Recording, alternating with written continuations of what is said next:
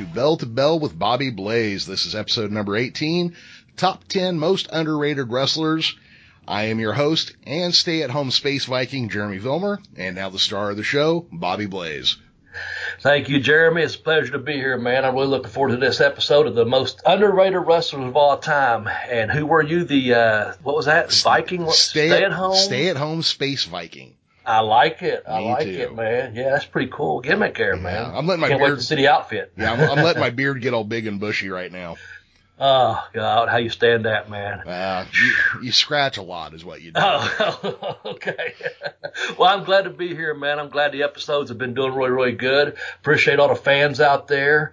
I do have a couple shout outs if that's okay. Yes, please do. Uh, I'd like to give a shout out to the uh, Robin Slim Show. They had me on as a guest here the last couple of weeks. I was here uh, live last week, and they've rebroadcasted a couple of times. So, shout out to the uh, Robin Slim Show, and also to uh, the Wrestling Scope. They sent us some information about this week's um, venue. Where we come from, Wrestling at the Chase. We're going to come to you from uh, St. Louis this week. We're going to talk a little bit about uh, uh, KPL. Uh, Channel 11 there in St. Louis and some of the rest. And We're not going to great detail about it, but we kind of give some people the history of you know, the venues and things. They sent us a little documentary from about 1999. It's on YouTube still about the history of the wrestling at the Chase. So that that's interesting. So yeah, shout out to um, Robin Slim Show and also to the Wrestling Scope, and that that's what I've got this. And also glad that hopefully all the people are now getting some power restored down there in the Carolinas. So yeah, hopefully that's coming along, along with some of the other stuff that's going on in the world. Hopefully things are looking brighter for everyone nowadays. Yeah, I That's noticed. I, I did notice that Tex isn't lugging around that uh, inflatable raft he had last week at Bell to Bell Towers. So I'm, Yeah. I'm thinking things must be better. Yeah, yeah, He- fit right into that boiler room. I, I noticed that. Yeah, Absolutely. Yeah. So this week we are coming to you from the Chase in St. Louis, Missouri. Bobby, why don't you tell us a little bit about it? Well, you know, the thing is, I don't know a whole lot about it other than I can sit there and read to you off of uh, Wikipedia or something like that. But, but here's the thing, you know, I, I'm going to go by just a little bit of things that I do know. Um, as I mentioned, the TV was uh, WP, or excuse me, KPLR 11 was a TV channel. They had spectacular ratings. I know that. And I know it was, of course, we're talking about promoter, uh, Sam Muchnick uh, Muchnick, I guess is how you would say it. But they all talked about all the wrestlers on a documentary I watched and some of the, the notes that I have. Uh, some of the things that he was a great promoter, very honest man. But the thing about it was like they had a Harley Race on there and, and some of the people from the documentary. And I had, had read this, of course, and then I'm going to go into a little personal story. But the, um, there at the wrestling at the chase, held about 900 people, and Harley Race talked about it more than anyone as far as now the commentator did too. But the uh, dressing, there's people that really dressed up. They went tuxedos and they went out in you know really formal dress wear, and they're sitting there eating and drinking champagne and watching professional wrestling. And it was um, just one of those things that you know you unheard of nowadays. People getting dressed up nice to go to a wrestling show, and so you put it all together. The the one thing that I do know is is on the documentary. Uh, Ron Starr was on it, and and early in my career, Ron Starr helped me out quite a bit. And he had literally traveled all over the world. In fact, I was in Canada with him as well as over in, Aust- uh, excuse me, South Africa. And uh, I, I don't think I've seen him other than one time in Atlanta in the United States when, when he was still living. Um, but here's the thing. The, he was always talking about these territories. You know, I told you about Portland. He told me the Piper story and, and he was telling me about St. Louis and I didn't understand at that time, you know, that, that St. Louis was a wrestling capital of the world because I never watched it when I was younger from that area. We never got that back in the regionalized TV, you know, television. But Ron was always talking about what a great territory it was to work. And of course, I've heard it from the other boys, but Ron kind of opened up about it. It had, a, and it also had, uh, the NWA credibility. Lou Thesz helped, uh, from my understanding, get the tie-in with Muchnick and the, um, the hotel there. Uh, when they become affiliated with the NWA. I think it was originally the uh, St. Louis Wrestling Club, and uh, they may have had some different uh, other people coming through. But once they put that Chase Park Hotel, uh, that's where the uh, the the wrestling from the chase came from was from that hotel, and of course they had a TV station there too. So it really worked out well. And that's pretty much all I'm going to say about it. Is just that you know anyone can go out there and fact check it and look it up. Uh, my thing is this: I really would have liked to have been able to see some of the video uh, footage. They really showed a lot of matches on, on the documentary, but it's only 45 minutes long. So some of the matches were only two and three minutes. Um, seemed like anyone that was everyone ever in wrestling came through that area. Uh, the St. Louis area, and I would have liked to have wrestled there. I'd like to have went out. The closest I came to that, this was no by any means wrestling at the Chase. When I was first breaking in at Malenko's, um, Dory Funk Jr. He wasn't he didn't have his dojo then, and he ran a professional wrestling show. And he he um, I guess Malenko had sent him sent all of us up there. He he what I want to say subletted or whatever for a big convention in um, uh, Ocala, Florida, where Dory Funk Jr. Uh, resides at, and he had a big show for a bunch of horse farm, uh, horse trainers, farmers, uh, what do you want to call them, horse racers. It was a big deal, man. And everyone came. It was in a big ballroom, and it was a really first class deal. And Dory had several, you know, other guys besides Malenko's guys there. But it was one of those times that I recall in my career where I actually wrestled in front of a crowd that was sitting there in dresses, tuxedos, um, dressed up, I should say, not in dresses, but dressed up the females, you know, gowns and, and, and ballroom attire, if you will, eating a meal. Uh, and it was a big, big horse. Um, I want to say like a horse convention in Ocala, Florida. Maybe horse breeders. Uh, that might be the best way to, or horse sales. But anyway, it was a big ado. And I, I, that's about the closest I come to wrestling. You know, most of the people I wrestle in front of what the kind of fans you see today, you know, just people in t-shirts and, and girls even just in t-shirts or, or as we, you know, know during the regional days, maybe less than a t-shirt, a little bit more revealing. But anyway, yeah, so, uh, that's all I was going to say about the, uh, wrestling from the scope. Anyone can check that out and, uh, or wrestling from the chase, uh, uh, wrestling there in uh, St. Louis, Missouri.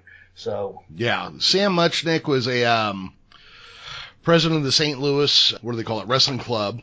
Yes. He was also the NWA president from 1950 to 1960 and from 1963 to 1975. Really, uh, you know, the establishing days of the NWA were pretty much guided by Sam Muchnick. So it's a, a big deal. So home of the NWA pretty much, pretty right? much, yeah. Area? I mean, it's, you know, if the president, cause the NWA was founded in 48, he took over as president in 50. I, I would say that wherever he was, the NWA was. Yeah. Yeah. And on that special, from what I've seen, and just from us being fans, we know, like I said, anyone that was anyone came through there. Cause on that tape, man, they had, you know, eh, you know, obviously Harley Race and Flair and all those NWA greats, you know, came through there. Dory Jr., as I mentioned, it was just, it was phenomenal talent that came through there. Mm-hmm. So, well, and uh, apparently the WWE's first match with Hulk Hogan that Gene Okerlund was the announcer for was at the Chase. Uh, I kind of thought that was funny because I think, have you, I, I could be wrong on this particular one, but Harley Race was running still over in there when the WWF first came. And I guess he was at another venue across the river I don't know if it was Kansas City, St. Louis, in that area, but one of those areas before uh, Race went to the WWE eventually or WWF. He approached him. He come into the locker room. They all knew him in the building, of course, and everyone mm-hmm. thought he was going to slap the shit out of Hogan or something. There's a story to that. Someone of shoot interviews by Harley uh, about one of his first run-ins with Hogan early on when uh, WWF back in the day tried to run uh, the St. Louis area. Um, and again, that could be the Kansas City area, but nonetheless, there's a story out there. Check it out, and I, I find it really interesting. Those behind-the-scenes things when before Vince actually did take over everything, you know, there's still those little at NWA was strong, and I guess Harley was still, you know, he had a big investment out there, you know, from what he said on the video. So it's it's pretty interesting. But you all can fact check all that stuff. Uh, with that said, Jeremy, unless you have anything more to add about wrestling at the Chase, let's uh, let's move on if you don't care. Yeah, let's go ahead and. Well, okay. I, I, do want to say one thing real quick. Yeah, please that, um, they have announced Cody Rhodes' uh, first opponent for the NWA title. Oh and, yeah, and it's Willie Mack who wrestles for Championship Wrestling from Hollywood. He's actually their their champion in uh, Championship Wrestling from Hollywood. I believe he also wrestles in Lucha Underground. It's okay. going to be on an ROH show, so the NWA champion will be facing a opponent from outside of the home venues promotions own uh, promotion will be facing a wrestler from outside the company Okay. for the NWA title. And I think that's starting to feel a little bit like the old territory days, isn't it? That's what I was going to ask you. Is this? I think you called this, and I hope it holds true. Are you talking about a traveling championship belt that goes from territory to territory? Um, even though there's not a territory per se right in there, they're, they're starting to work at these venues with other companies. So that, uh, from what I understand, you're telling me we'll have a traveling title with the with the champ, right? That's the way it's looking to me. And I guess Oh man, let's keep our finger crossed, Yeah. wrestling fans. And I guess they're about to drop the new NWA national title pretty soon with plans to do a women's title and a tag title not too distant in the future as well. Okay, cool. Thanks Yeah. for that update, man. I Yeah. appreciate that. That's yeah, awesome. I just Awesome. wanted to get that out there to everybody because I haven't been excited about wrestling in a long time and now I am. Yeah, right on, man. That's good. That's good. It's good to be a fan. It is. You know, we sometimes we peak and we valley and those things as wrestling fans, but man, when something good's happening, we talked about that a couple weeks ago. It works in cycles. It seems like that cycle is coming back around for professional wrestling, man. Yep. And that's sort of upswing. I like that. So Yeah, me great. too. I'm I'm really Good excited deal. about that. Uh, all right, with that said, let's move on to the top ten underrated wrestlers. Yes. With that said, I want to say this: we have respect for all these uh, guys on our list. We, I wanted to make sure we was heading in the right direction with our list. So when we first started off, we obviously we get about you know 15, 18, 20 people. We do a process of elimination, Jeremy and myself. So just so people know, you know, we know there's not just our 10 and our 10 doesn't have to be the correct 10. So with that said, always there's some people that don't make the list and, um, of our top 10. But it's because we, we said, well, we'll go this way. We'll choose uh, a regional person. Well, obviously all of these guys are, well, you know, a lot of these guys are interna- national, international. Yeah, take yeah. that back. But on some of these guys, anyway, with that said, here's a couple of mine that I had from the fan back on the hashtag BBBB on our bell to bell, uh, Blaze uh, Twitter feed, and that was um, I had a lot of people wrote me about. Almost everyone had several of mine on their list, one combination or another. But there was made mention of Buddy Rose. They thought he was underrated, and I can agree with that. He was that lean, mean 217. You know, that's of course when he got up there to, to doing the TV for New York. Yep. But also another one I, I really thought had all the talent in the world, and then he just kind of um, I don't know what he did. He just kind of kept ballooning up in his weight, and that was Adrian Adonis. And I don't know, uh, you know, if he had some health issues or what happened on that, or if he just couldn't take care of himself. Because at one time, you know, he had a he was a legitimate tough guy, and he had a great look about him, and he was. Uh, on his own for a while. Then of course he tagged with uh, uh, Jesse the Body Yep. Ventura and those things. And he had that, that damn tough, tough look to him, man. And of course his character went a different direction eventually, but he was always underrated as far as I was concerned. As far as a one of the guys that you know that still got a good push and they worked in those territories and they went to New York and done pretty good, but still we're just kind of heading that direction. That's just kind of letting people know where where some of our thoughts came from of guys that we thought you know were underrated. And I think you might have one or two on there Oh too. yeah, well, in this one, this one's uh, because our buddy Tex just went through some rough times, and he's always putting a guy out there that doesn't make the cut or we forget or whatever. But the Masked Superstar is somebody Yeah. that doesn't get talked about a whole lot that we'll have to revisit and come back to. and we will. Yeah. And uh, so he he would be on my list, and also, of course, he won't let me put him on this episode because I put him in every episode. But Tully Blanchard and Rick Rude didn't make the cut either, so I am a little heartbroken today, but I'll get by. yeah, you'll make it because they'll make every other damn list. and I usually, I'm usually right there with you. Oh yeah, But yeah, uh, uh, Masked Superstar, what a tremendous talent he was. He had a really good interview. He is a one of the really big men. You know, he could really move for a big man. Of course, he was trained by Malenko, and at one time he was actually uh, managed by Malenko. And I saw him. I worked with him up in West Virginia a couple, of several. I don't even know, maybe a year ago, we'll say. I couldn't even tell you. And then I saw him back in May at the uh, retirement show I was at, and uh, I got some pictures somewhere I'll try to dig out if uh demo man out there if he'll ever send them to me, but I've got some pictures with him. Super nice guy for a superstar, you know. But he is always one of those guys that just like you said, underrated. But um anyway, with that said, uh do you have any more that people sent in? Because there was a lot that people sent in, but some of them was already on our list if I'm not mistaken. Well, yeah, we got we the listeners threw a lot of names at us. Here, here's kind of the nice thing is, you know, five, six, seven months from now, we can do 10 more underrated wrestlers and come back and revisit other people. That's kind of the nice thing Yeah. about doing the list is there's always a way to expand, uh, you know, expand on it or come back and take another bite at the apple. So Oh, yeah. if, if your suggestions didn't make it this time, I'm sure they're going to be in an episode in the future. Just keep Yep. reminding us. And, uh, Bobby, before we get started, why don't you throw out all our Twitter handles to everybody Yep. so people know where to find us?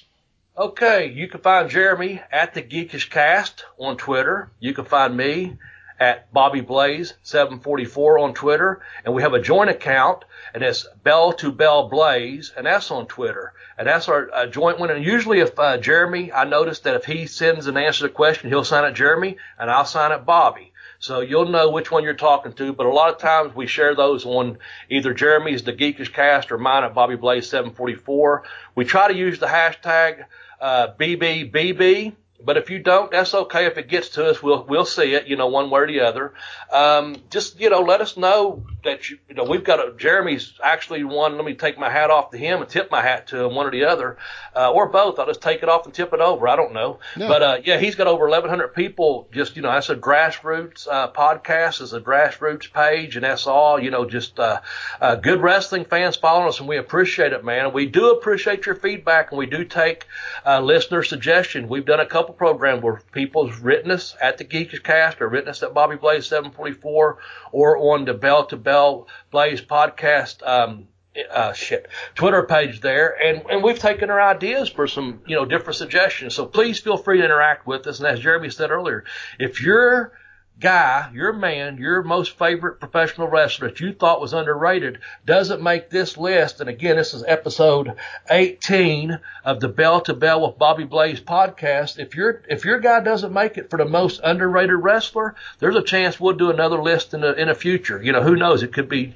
you know six months or a year from now, but hopefully we're still doing good business by then, and and uh, we'll get back to some of these guys. With that said, Jeremy, let's start off with our with all due respect to all these guys we're about to mention, let's start off with the uh, top 10 most underrated professional wrestlers of all times on the uh, Bell to Bell with Bobby Blaze podcast. All right. Well, with number 10, I'm going to come in with Mike Awesome. Uh, I think that's a great entry for number 10. Yeah, Mike was six foot six, 292 pounds. He moved like a luchador. He, the guy dove and f- a high flyer. He was pretty incredible to watch. And the thing is, you often forget about his Japan days or his early ECW days. And the guy, for such a big man, could move. Yeah, It was, it was really something to see. And it gets overlooked, gets forgotten about. yeah. He was a multiple FMW champion from uh, brass knuckles to six man tag to uh, independent champion. He worked all over Japan. Did you know, and I didn't know this, that when he joined WCW, he was still ECW champion? I was there actually. Oh, So- you were? That's right. Yeah, I- yeah. yeah, yep. No, I, I, di- I didn't realize he was still champion until you know I hell you're back then I was traveling so much with them this and that and I have a couple of little things to add about Mike. But yeah I didn't even pay a fucking attention to those titles and stuff honestly. I hate to tell you but I didn't. So you know until a couple years later I you know when just things start popping up and this comes up and you know all that uh, I didn't know that and I, you, you just now reminded me of that fact you know Yeah. but yeah, I was there. When, here's the thing about uh, remember about Mike. First of all, Mike was a super good, nice guy to me. Uh, for whatever reason, uh, he and I was training. Uh, we had different people down in Florida. Uh, he was training with Steve Kearns and the people over there uh, at the Championship Wrestling.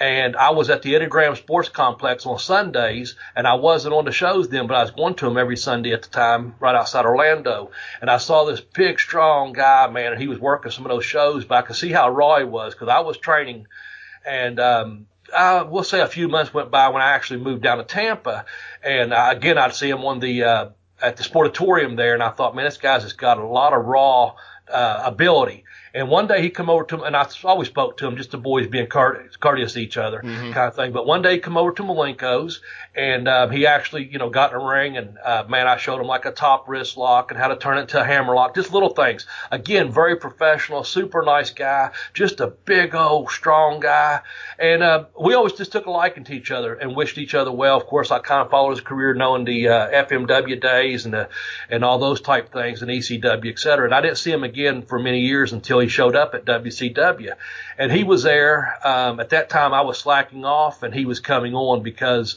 my travel schedule with them, my contract was getting ready to end when he was when he was coming in, and he would. Uh, Horace Boulder, uh, uh, Hogan's nephew, Mm-hmm. they were really good friends. They were And so- cousins. Oh, okay, yeah. Yeah. I'm sorry. Yeah, that was nephew, uncle nephew, right? If Yeah. I'm not mistaken. And um, anyway, Horace was always good to me as well. And uh, several times I found myself standing in the back uh, before Mike was getting his push in ECW or shit uh, WCW there, and and I knew them both from Tampa. And a lot of times we just stand around talking and bullshit. We honestly talked about baseball in Japan quite a bit, and baseball in Japan for that matter. So uh, yeah, number two. I but I always did think what a big strong guy. Good look to him. He could work. He could, you know, do the dives like you said, and nothing but respect for him. But I always thought he was number, or I always thought he was underrated, and putting him at number ten with the list we've compiled today, I think that's a great place for Mike. So Yeah. uh, hats off to Mike Awesome. You know, may he rest in peace. Hopefully, he's in a you know better place than, than where he was ended up at here. But man, he was just a to me just a super great guy, man. I, I really liked Mike a lot. Yeah, apparently, because I just discovered the thing about him being uh, distantly related to the the Boulders, Bolleas, Hogans. He always suspected that his fat lady thriller and that '70s guy booking was maybe because he was related to the Hogans after the fallout between Vince Russo and Hogan. That could very well be. Yeah. Yeah, 'Cause, you know, I know he didn't come in that way. No, no, and hurt So- feelings run deep, you know. Yeah, Yeah. yeah. So, So yeah, Mike Awesome comes in at number ten, and I think it is a great spot. I do too. What he open up the show with it. Yeah. Uh, coming in at number nine, Dustin Rhodes. I okay, so I know he's over his gold dust. I know he's been Yep. over his gold dust. We're talking about Dusty Rhodes' son here. Surely there was a way to have Dusty Rhodes Jr. Dustin Rhodes get over without being a camp gay, gold painted, uh, gorgeous George Adrian Street ripoff, right? Yeah. Oh, I agree. I saw Yeah. him at Championship Wrestling Florida again, once again, right around the same time period, training down there and going to the shows on Tuesday. I'd already moved down to Tampa at that point from Orlando, and I'd see Dusty just about every Tuesday. He was booked. If he wasn't, it was every other Tuesday. Tall, lanky back then, but he had that look. You know, his promos weren't the greatest back then, but they didn't have to be at that point because you're, you know, look who your dad is. And that's not a dig towards Dustin any at any point. Am I making that dig? I'm just saying, I, I just saw a really a lot of raw, and uh, a lot of t- natural talent and ability. And again, if he had a weakness back then, his interviews, but look who he's following, you know. And they had guys like Coach and DDP and and uh, uh, shoot uh, Buddy Colt and, and those guys doing the announcing down there. So I mean, they had good people, you know, working with them and things. So yeah, Dustin. But now uh, it's been about three years. I went to a WWE show and I went to back up in Charleston, and I and I, of all the people, Scotty Armstrong and, and Charles Robinson were the ones that were my connections. And and I don't throw those connections around loosely. I don't just get anyone tickets or anything, and I don't take advantage of the guys when they come to the area because I know they got a job to do. But Charles told me, he said, Bobby, you're not going to hardly know anyone on this card tonight. And it ended up the only people I actually knew very well was Kane. And, and of course, I'd been in Smoky Mountain with him and knew him when he was first breaking in. But uh, Dustin was the other one. He said, Dustin will be out in a minute. He's back there eating. And um, of course, Dustin and I sit there and spoke for probably 15, 20 minutes or whatever. But yeah, um, I agree with you. As Dustin Rhodes, man, he just never got that push. Uh, but man, I mean, I know Gold Dust got over. I understand that. But yeah, you're thinking you're the son of Dusty Rhodes. Uh, we've done a whole special on him. You know, go back to episode four of the Belt to Belt Bobby Blaze podcast. This is our most popular fucking episode out there, man, with a lot, a lot of listens on it. But yeah, Dustin, just a, a very talented guy, good body, could talk, do whatever, you know. Um, just underrated as Dustin Rhodes. Yeah, absolutely. You know, you know, a lot of these guys, we're not going to know why they never really got over in a way that seemed to fit them. So Dust, Dustin Rhodes is just a mystery to me. But again, he did really get Yeah. over his gold dust. It just, it seems kind of a, I don't know. Uh, hell, you know. I just thought when you said that. I agree. And uh, he was he was on Howard Stern. He was doing that barking gimmick. You know, I mean, uh, but that's that's gold dust. You got Yeah. shocked or something. But it's like you know, you're thinking like you said earlier. That's Dusty Rhodes' son. You would think, how did he not get over as you know? May you know, you just go for a different direction. Who who who knows? With that said. Um, we're going to go into number eight, and I think we do know some of the reasons why this person uh, wasn't as over as he could have been, or as underrated as he as we have him on our list. And, and my heart goes out to this guy because I knew him very, very, very well. And, and, and if you do any fact checking at all, we're not going to, I'm not going to say I know Jeremy's not the kind of person either. We're not going to say anything about this next person that he hasn't already said about himself. But he's none other than the nature boy, Buddy Landell. What a great talent Buddy Landell was. He was but great. underrated. Yeah, great talker, great, great worker, but you know, kind of like you were intimating there, you know, he really was a self-inflicted gunshot wound of losing push. Yeah. He was booked to win the title at one point and blew that off. You know, it, it's a shame. Um, you know, it's sad to see people in this position because he's one of those guys who could have really, really been big. Hell, was big. You know, Yeah. I say Oh, yeah. really what it was big. It just the, the he had shit in his way, and it's it's unfortunate. Um, and it's kind of he's one of those guys, and we'll get to another one later. You know, like music musicians love bands like Rush and Kansas and uh, uh, Dream Theater, and they're really bands for musicians. Buddy Landell is one of those wrestlers, wrestlers Yeah. people in the business and people who like like me kind of you know try to dig in as much as we can but aren't in the business. Guys like buddy landell stand out because he's one of those little hidden gems you know? Yeah, yeah, man. I could tell you so many Buddy Landell stories, but I won't go into you know a lot of them. Uh, I wrote about him in both of my books, and um, there's your a cheap plug for Pin Me, Pay Me, and also I kicked out on two. available But, you know, at tinyurl.com slash blazebook1 and tinyurl.com slash blazebook2 There you go. Mhm. Thank you. See, with that said, uh, Buddy, that was one of the matches I spoke about last week. I was in the ring with him and, and, uh, hadn't been properly trained all the way. And he put me in a ring. The promoter did with him and against, uh, Hector Guerrero and, uh, uh, Boogie Woogie Man Handsome, Jimmy Valiant. And Buddy and I went out there and that was the first time I met him. And then I, after I took off to Florida, because I got kind of smartened up, and I took off to Florida.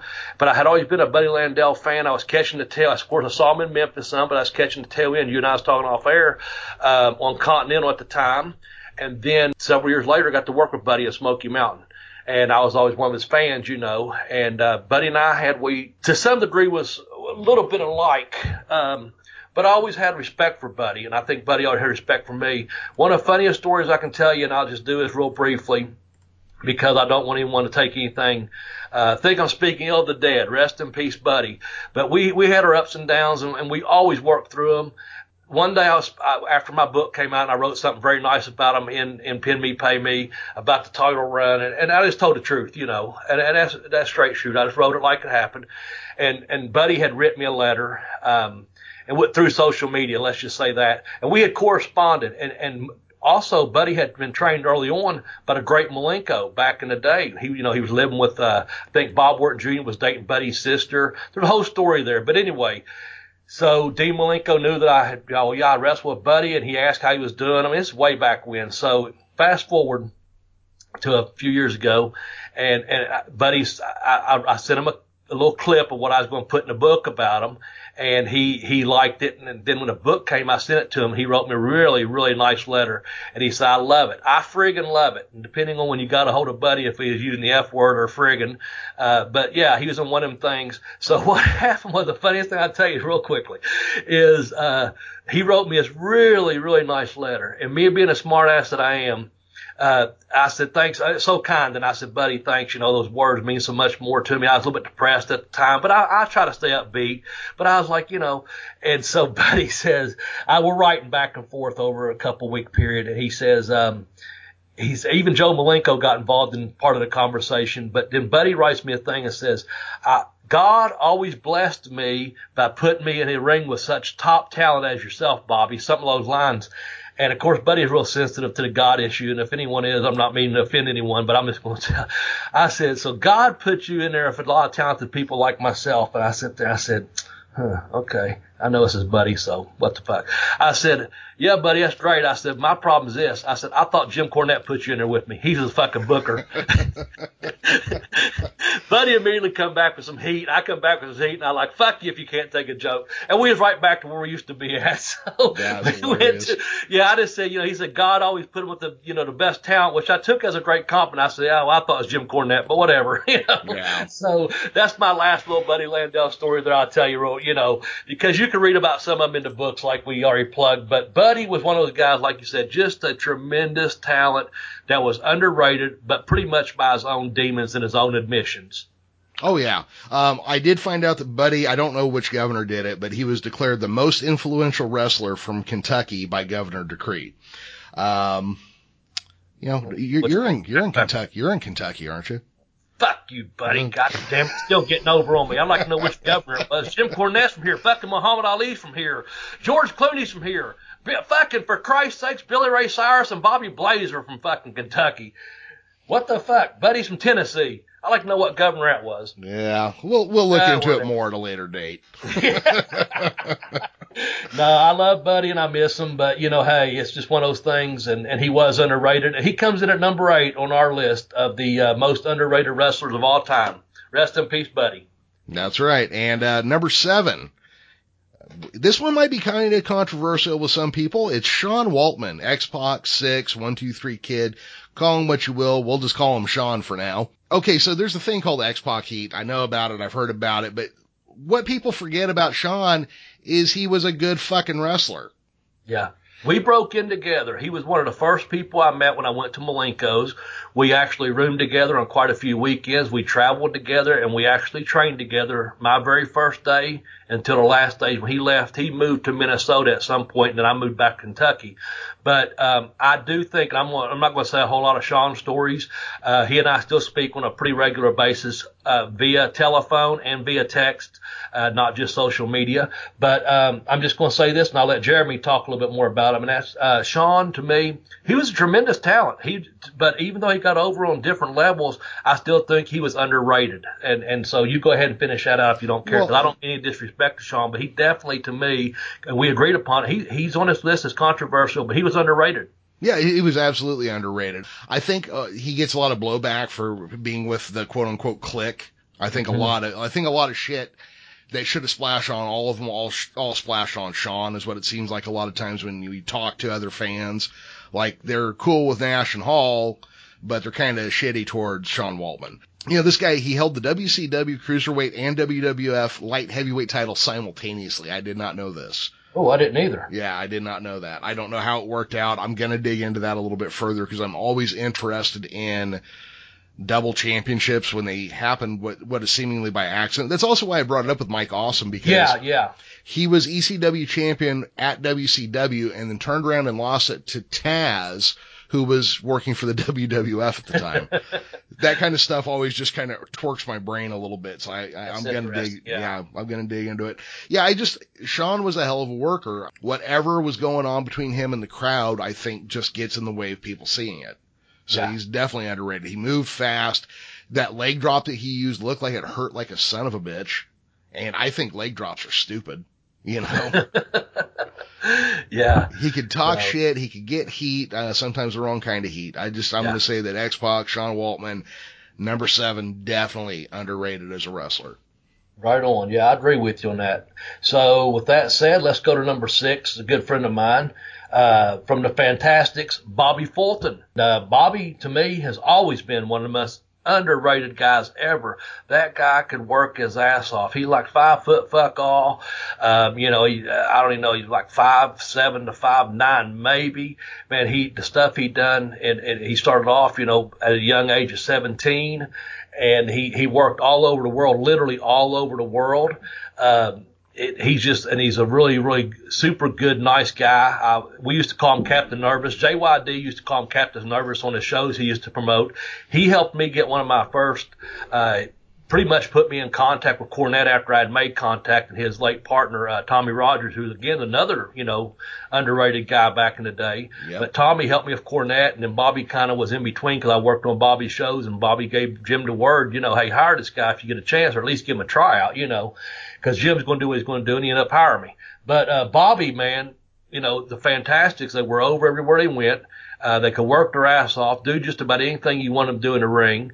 And, but they drew tremendous money out there in Mid South. They drew money out there in Dallas. Uh, I mean, and then of course he, he, they was huge in Japan for that Japanese style. I've seen, uh, I've saw, have seen, uh, tapes, and I think it was about two years ago because I didn't know this took place, and I found it and I watched it, and I was actually going to be seeing Bobby that following weekend. I just sent out a text.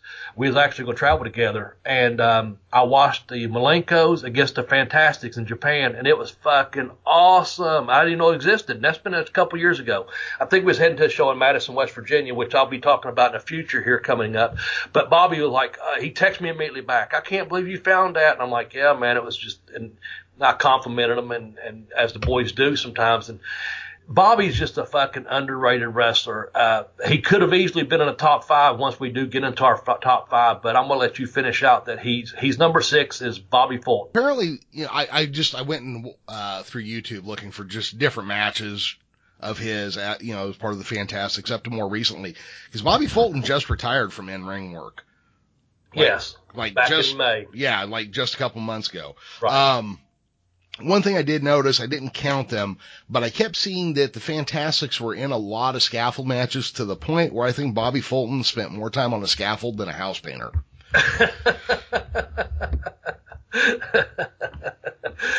well, Bobby Fulton also on his shows were, was the king of the gimmick matches, something we talked a little bit about last week in the blindfold battle royals. Yeah. So yeah, I can see that him being in. A, I can see him voluntarily saying, "Y'all, I'll be in it. And what can I do? You know, uh, what can we do for this next angle? Oh, a scaffold. That sounds good." yeah. Um. So I didn't. yeah, I didn't know hard Bob. Yeah, I didn't Yeah. know Bobby Fulton real well. So what I do know about him is stuff I picked up from other podcasts and then going back and, you know, reading bits or trying to find matches on YouTube. That's one thing I can say you can pick up about him right off the bat. This guy works in his sleep. Yeah. Yeah. Oh man, we was in Columbus one time. He used to do a show. It was uh uh it was an outdoor show. It was uh in this neighborhood, less desirable neighborhood, but these the the businessmen there would pitch in and they do a wrestling show as part of this little carnival out in Columbus, Ohio. And man, one one has every like late July, early August. And they ran it every year, and Bobby, you know, he had it, the big time pro wrestling production. And man, we were out there first match. Bobby used to do his thing. He did a lot like Dallas. And Rip Rogers wanted to smart me up to it.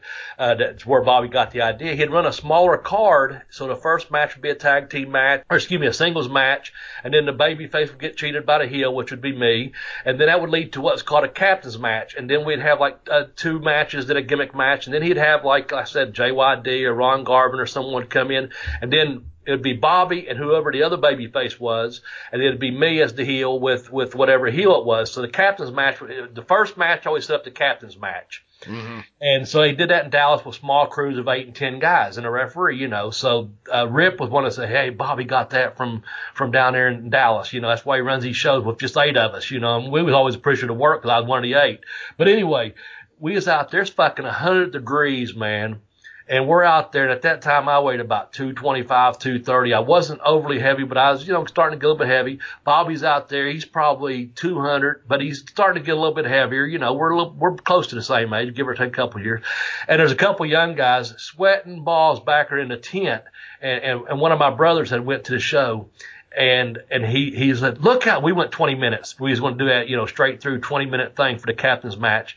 And the guy said to my brother, said, look at them fat fuckers out there. Uh, he said, it's 100 degrees out there and they're fucking working for 20 minutes. And I'm sitting over, I got 7% body fat and I'm blowing up after two or three minutes in the match, you know. And so uh, my brother told me at intermission, so I went back and this guy, uh, I won't mention a wrestler. Uh, so anyway, he, I know him. I haven't seen him for quite a while. He's a good guy, but I walked up to him after a mission. I said, Hey, and he said, yeah, I said, you know what that is? I said, that's fucking called working. Learn it. and he goes, huh? And I go, I don't care if you got 7% fat or not. I said, it doesn't fucking matter. I said, it's called working. You know, the only reason Bobby and I even broke a sweat was because it's fucking hot out. We was just in the ring working and we worked our ass off. You know, he said baby suplex, and I'd pick him up and give him a big ass fucking suplex. You know, he'd give me yo Iggy, you know, like oh fuck, you know. So and Bobby's a pretty straightforward guy. You know, he wouldn't cuss at you, but he'd give you that look like, yeah, you know. Yeah. So, uh, but I always liked Bobby. Uh, in fact, I love Bobby. He's one of the guys that when I see him or I talk to him on the phone, I always tell him because our business is, you know, forever changing and we're losing guys in this business. I always make sure I tell Bobby Fulton I love him. So, and he always tells me that back and I know he means it. So, um, yeah, number, number six there, Bobby Fulton. So with that said, let's go into our top five, Jeremy, on episode 18 of the Bell to Bell with Bobby Blaze podcast, the most underrated wrestler of all time. And coming at number five is who? Barry Windham. Big BW. God damn. So I became aware of Barry, I don't know, right around the time that he was, I don't know, it would have been a little bit before he got into the Four Horsemen. Yeah. Um, and I remember the first thing I saw him do, and it might have been the first time I saw anybody do it. He was suplexing guys off the third turnbuckle. Mm. And I think they called it the Widowmaker or they called him the Widowmaker. I can't remember, but I know that word was used in conjunction. And I Yeah. watched that and I almost shit my pants with just like, he's, he's gonna kill this guy. I don't know how you get up from this move. I don't know how the guy giving this move gets up from this move. I think that um, what you're saying is absolutely 100% straight shoot, man. That guy, he just, to me, Barry just had it all, man. And he was, he would put you on that rope the way he did it. It just, he would put the guy on the top rope. It was, I think Orton had done, Bob Orton Jr. had done that superplex and it was on the second rope. But the way Barry done it, I think the guy actually stepped all the way up to that top rope as he was bringing him over. And Barry's like six six, man, you know. Yeah, and he's a he- big once he man. started filling out too, he was just like you said, a big man. That's exactly what I was going to say. And I always thought, and I know we're going to get controversy on this, and that's fine because we've already some people have already mentioned this in one of our earlier podcasts when we've done our greatest rivalries and and things. And that's when uh the four horsemen that to me when barry was a part of it that to me was my favorite version of the four horsemen if you will when it's flair and anderson and tully and and, and, and big bw back there you know and of course with jj as the manager. But uh man i've heard so many times just you know of course you and i are, we, we say it all the time we're fans and i watch stuff a lot of stuff that i watch and listen to, to interviews. Uh, i was listening to wrestling memories uh, a few years ago and and and one of the guests was uh, jj dillon and i thought it was great because he was talking about you know different different people that come and went through the um the horsemen and he was really putting over Barry Windham as an individual. And then I watched some YouTube stuff, and Arn always puts over Barry, Flair always puts over Barry, everyone puts over Barry, you know. And uh, I, I don't know. I know I know he had, I guess, 80. If you watch some matches between probably 87 and 89. Uh, don't know he went to NWA or excuse me went to WWF at that time, but I know he was NWA still. I'm not sure when he went up there as the Widowmaker, but he went and came back or something like. Anyway, we're run that time, maybe 86 through 89. Man, if you watch any Barry Windham matches, you will not see a bad match. He is just phenomenal. He could drop kick, he could suplex. Like I said, he started filling out at that point. Good psychology, had that good look to him, and he worked as a face and as a heel. I think Flair might have turned on him there, and they done some things together. And I remember Barry like you know bleeding and get clothesline over the top rope, and just the bumps he was taking was fucking phenomenal. And I know we're sitting there talking about how over he was, but the bottom line was. I still think he was underrated. I, so I'll leave it at that, and you fellas in some more from your your your views of Barry. Yeah, I kind of think Barry Windham was kind of a victim of timing more than anything else. Because I mean, he won the NWA title, but the NWA title wasn't the NWA title anymore. You know? Yeah, you've told me that before. I wasn't really. I don't really. Why don't you tell me a little bit about that if you don't care? If you have a minute. He he beat the Great Muta for the NWA title uh, at Super Brawl three. Okay. and he was champion from 93 to 94. So, but it was the early 90s was a Yeah. down, down time for wrestling. Not a lot of people were watching it. Um, and by this point, you know, the NWA title was starting to not mean as much. So he was kind of out there. He missed, you know, his time in the Horseman. He was in during a good time to, you know, a good time for wrestling but he was the second guy to come in as the fourth guy in the Horseman. Right. Right. so yeah. he kind of missed out there, you know. He, Yeah. um, him and Mike Rotunda had a hell of a tag team, Oh yeah. but since the 80s, tag teams have been a spot of diminishing returns continuously. Yeah. Um, you know, every five years, the tag team division becomes less and less meaningful, probably starting in 85 or 86.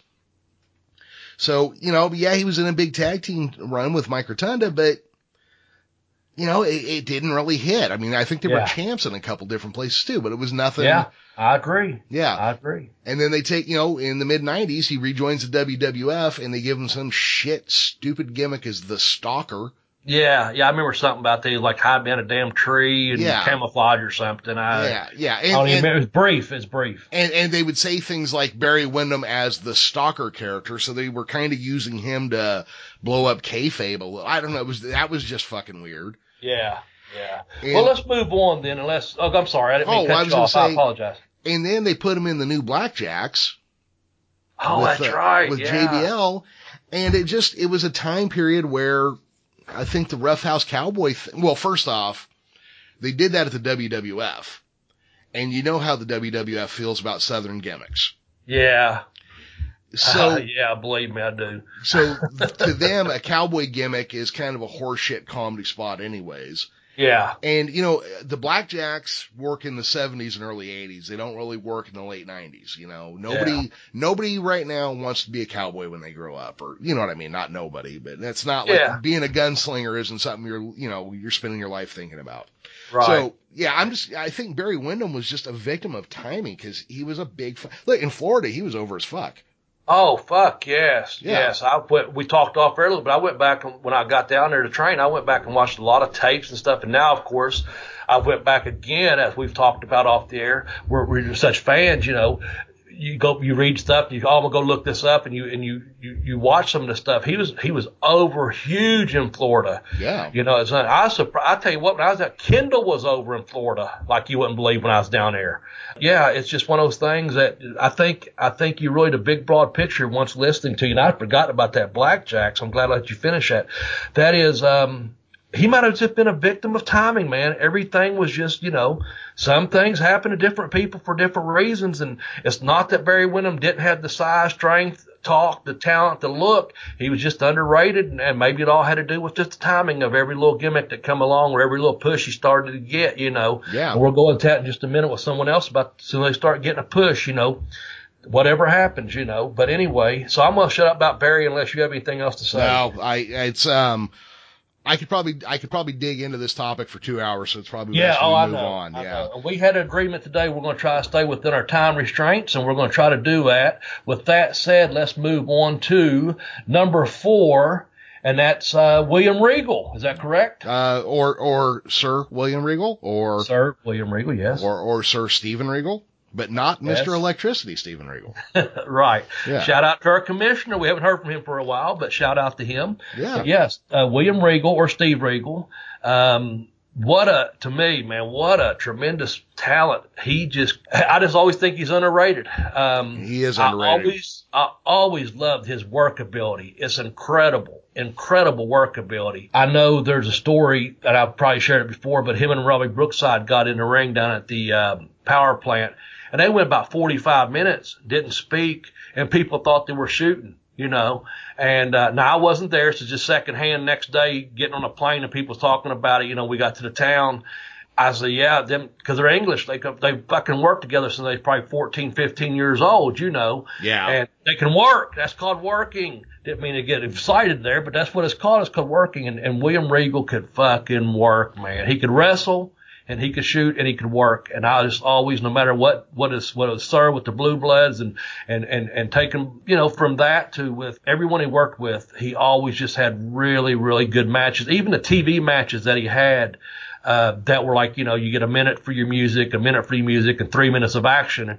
He would make those interesting. You know, at Yeah. three minutes, whether he went over or not, it didn't matter. He shined, man. He shined. Well, he he was a master of something that's hard to do. One of my favorite things about him was when he looked at the crowd or looked at other people. It, he looked at them in a way that said, "You smell like shit," and it was Yep. clear on his face that he just like you were repugnant and you stunk and you needed to step back from him. And that is just a masterful thing. It, it's something that, okay, so I'm, I'm going to diverge for a second. Heels or guys who want to be heels, you need to go watch William Regal as a heel.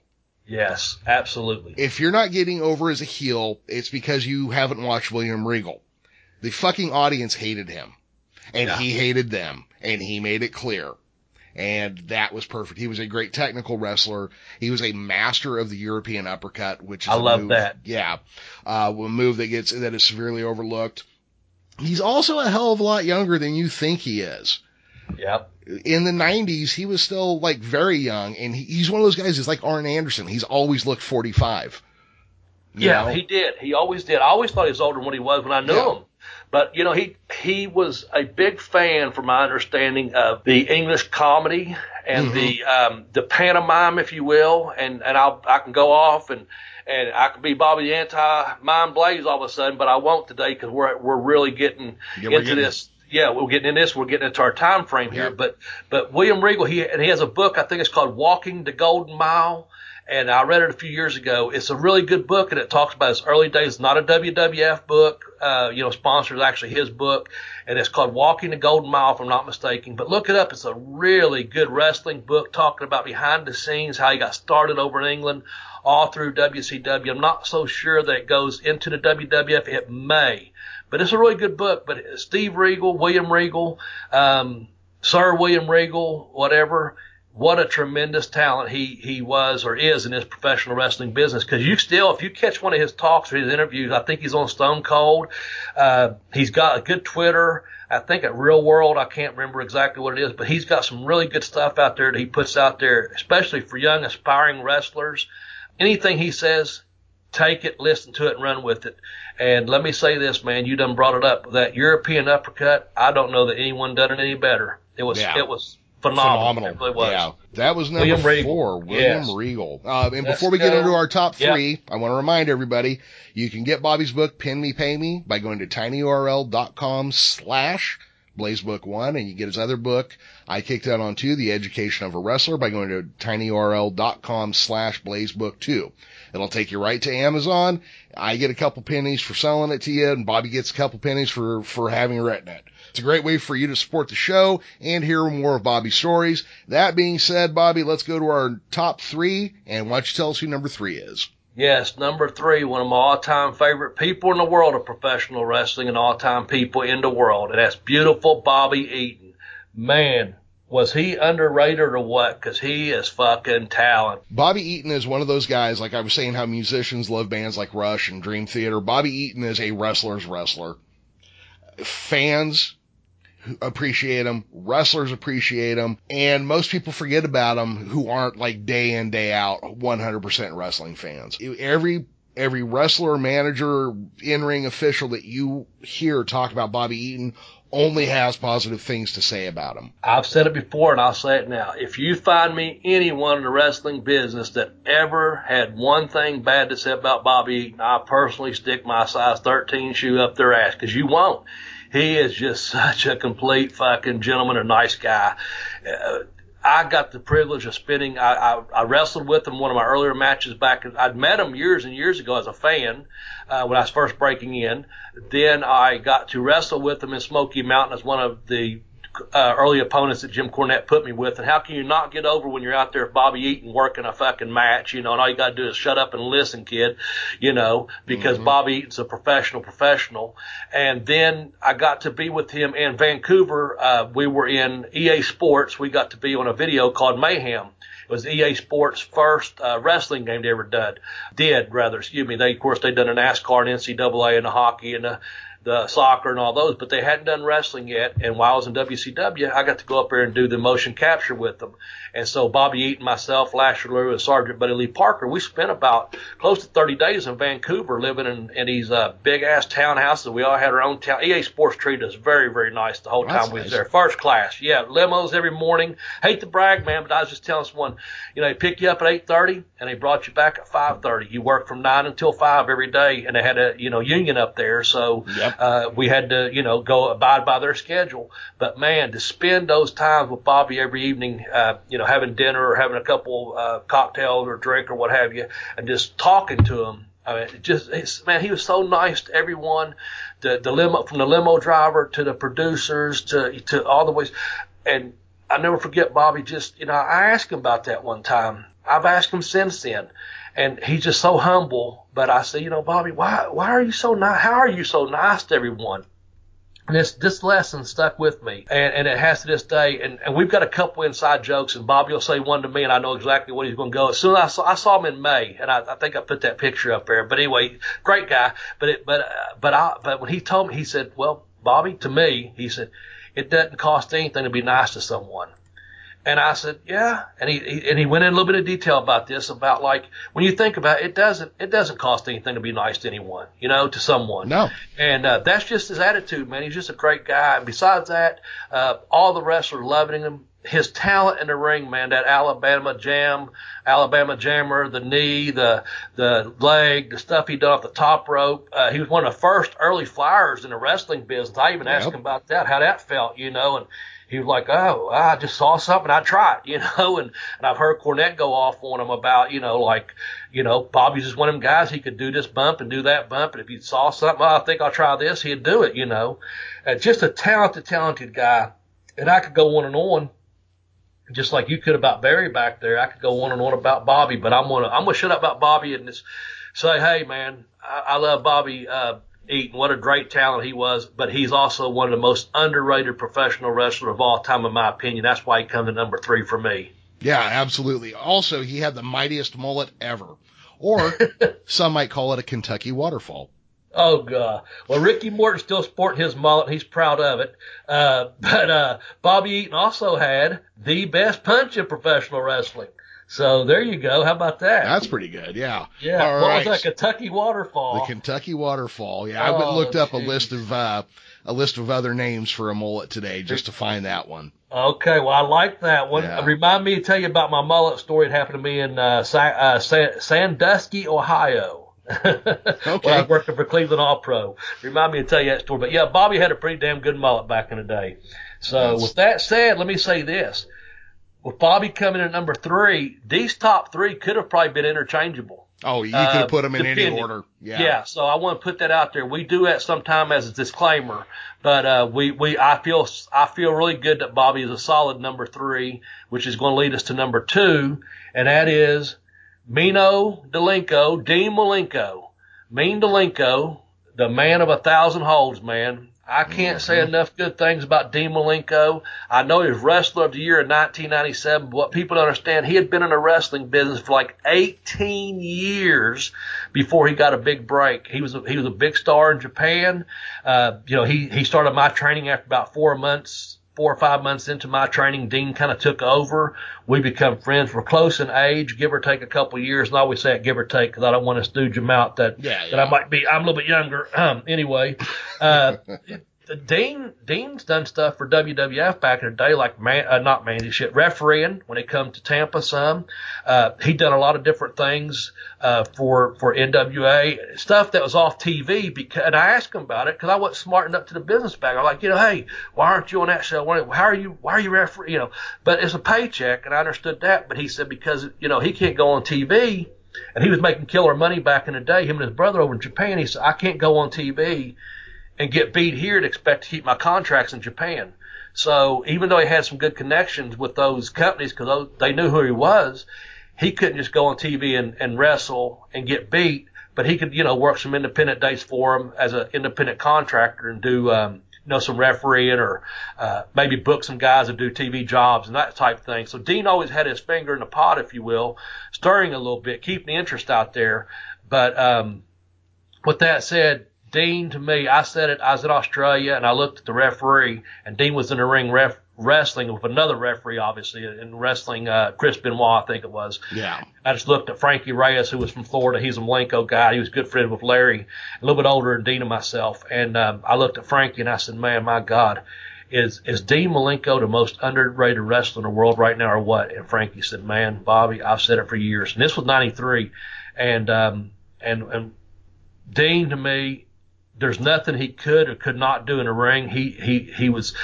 I'll say this about him, and I'm going to say it about someone else in just a minute, and that is this: if Dean Malenko's personality, because I'm going to let you finish up, Dean, otherwise I'll ramble on too long about Dean. Sure. If Dean's personality, because he had a great body, Dean could. He was so you would not. Dean had that fucking tendon ligament strength too. By the way, he had a lot of. He was a shooter, and and he he did some different stuff. I mean, he could work, but Dean had a good body and Dean could work. But if Dean's personality that held him back a little bit because of the personality that you saw in the back, off camera, riding around with, at a Hooters or at a restaurant or just, just on a bus with, Dean would just bust your gut with just funny, smart witticisms, very educated, very worldly.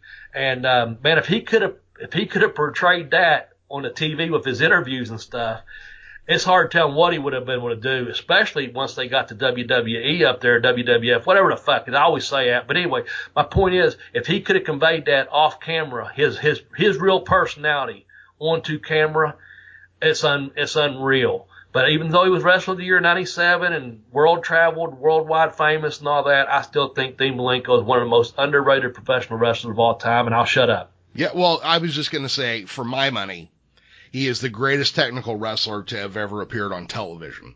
Mm. Um, I, I could watch that guy. Look, back in the 90s, I said him and one other guy said they are the future of pro wrestling. You know, neither one turned out to be true. I, I think the problem was like, and you've told me before, like if you talk to Dean Malenko, you've told me he's the funniest son of a bitch in the room. he's got a cutting wit. He can turn a phrase. I think the problem was you put a mic in front of him, and he just, it didn't come across. No. I think it's just one of those things. It just, it didn't carry well. I think Dean Malenko is a fucking major talent. I think he is one of the most overlooked person easily. Like we said before, he could be my number one on this list easily. Yeah. And when they got him to the WWE, they just didn't know what the fuck to do with him there either. So it was just right. one of those things that, you know what he is? He's the perfect gaijin wrestler in Japan. Yeah. He, he doesn't have to talk. All he's got to do is whip your ass. Yeah, that's exactly. really, yeah. All right. Well, Bobby, we're going to run about a minute yep. or two over here, but yep. let's, let's move on to number one, Brad Armstrong. Right on, Brad Armstrong. Nothing but respect for Brad and, and, and Dean or Bobby Eaton could have been up here, but we decided to go with Brad as our number one. And Brad was just a phenomenal worker I mean, in the ring, that guy, he had a great fucking physique. Uh, you know, he had a good interview. It was a little bit southern, but it was okay for, for regional wrestling. Let me just say this, as continuing on as we did with Dean, not to take anything away from Brad. Brad was one of the most funniest, wittiest guys outside the fucking ring you'd ever want to be around, happy go lucky. And he just couldn't convey that on the TV when it come time for interviews. So, so Brad, uh, but as far as work goes, man, I said it before I saw him and Flair, you know, uh, wrestle at a damn, uh, worldwide taping, the least watched TV program out there. You do three months at a time. He went, you know, they went about 10 minute match in front of about 300 people because that's all the Universal Studios held for those tapings. And they worked like was in front of 10,000 fucking people at a mania or something. It's him and Flair. And Brad was just one of those guys, man, great body, great fucking worker, great fucking guy.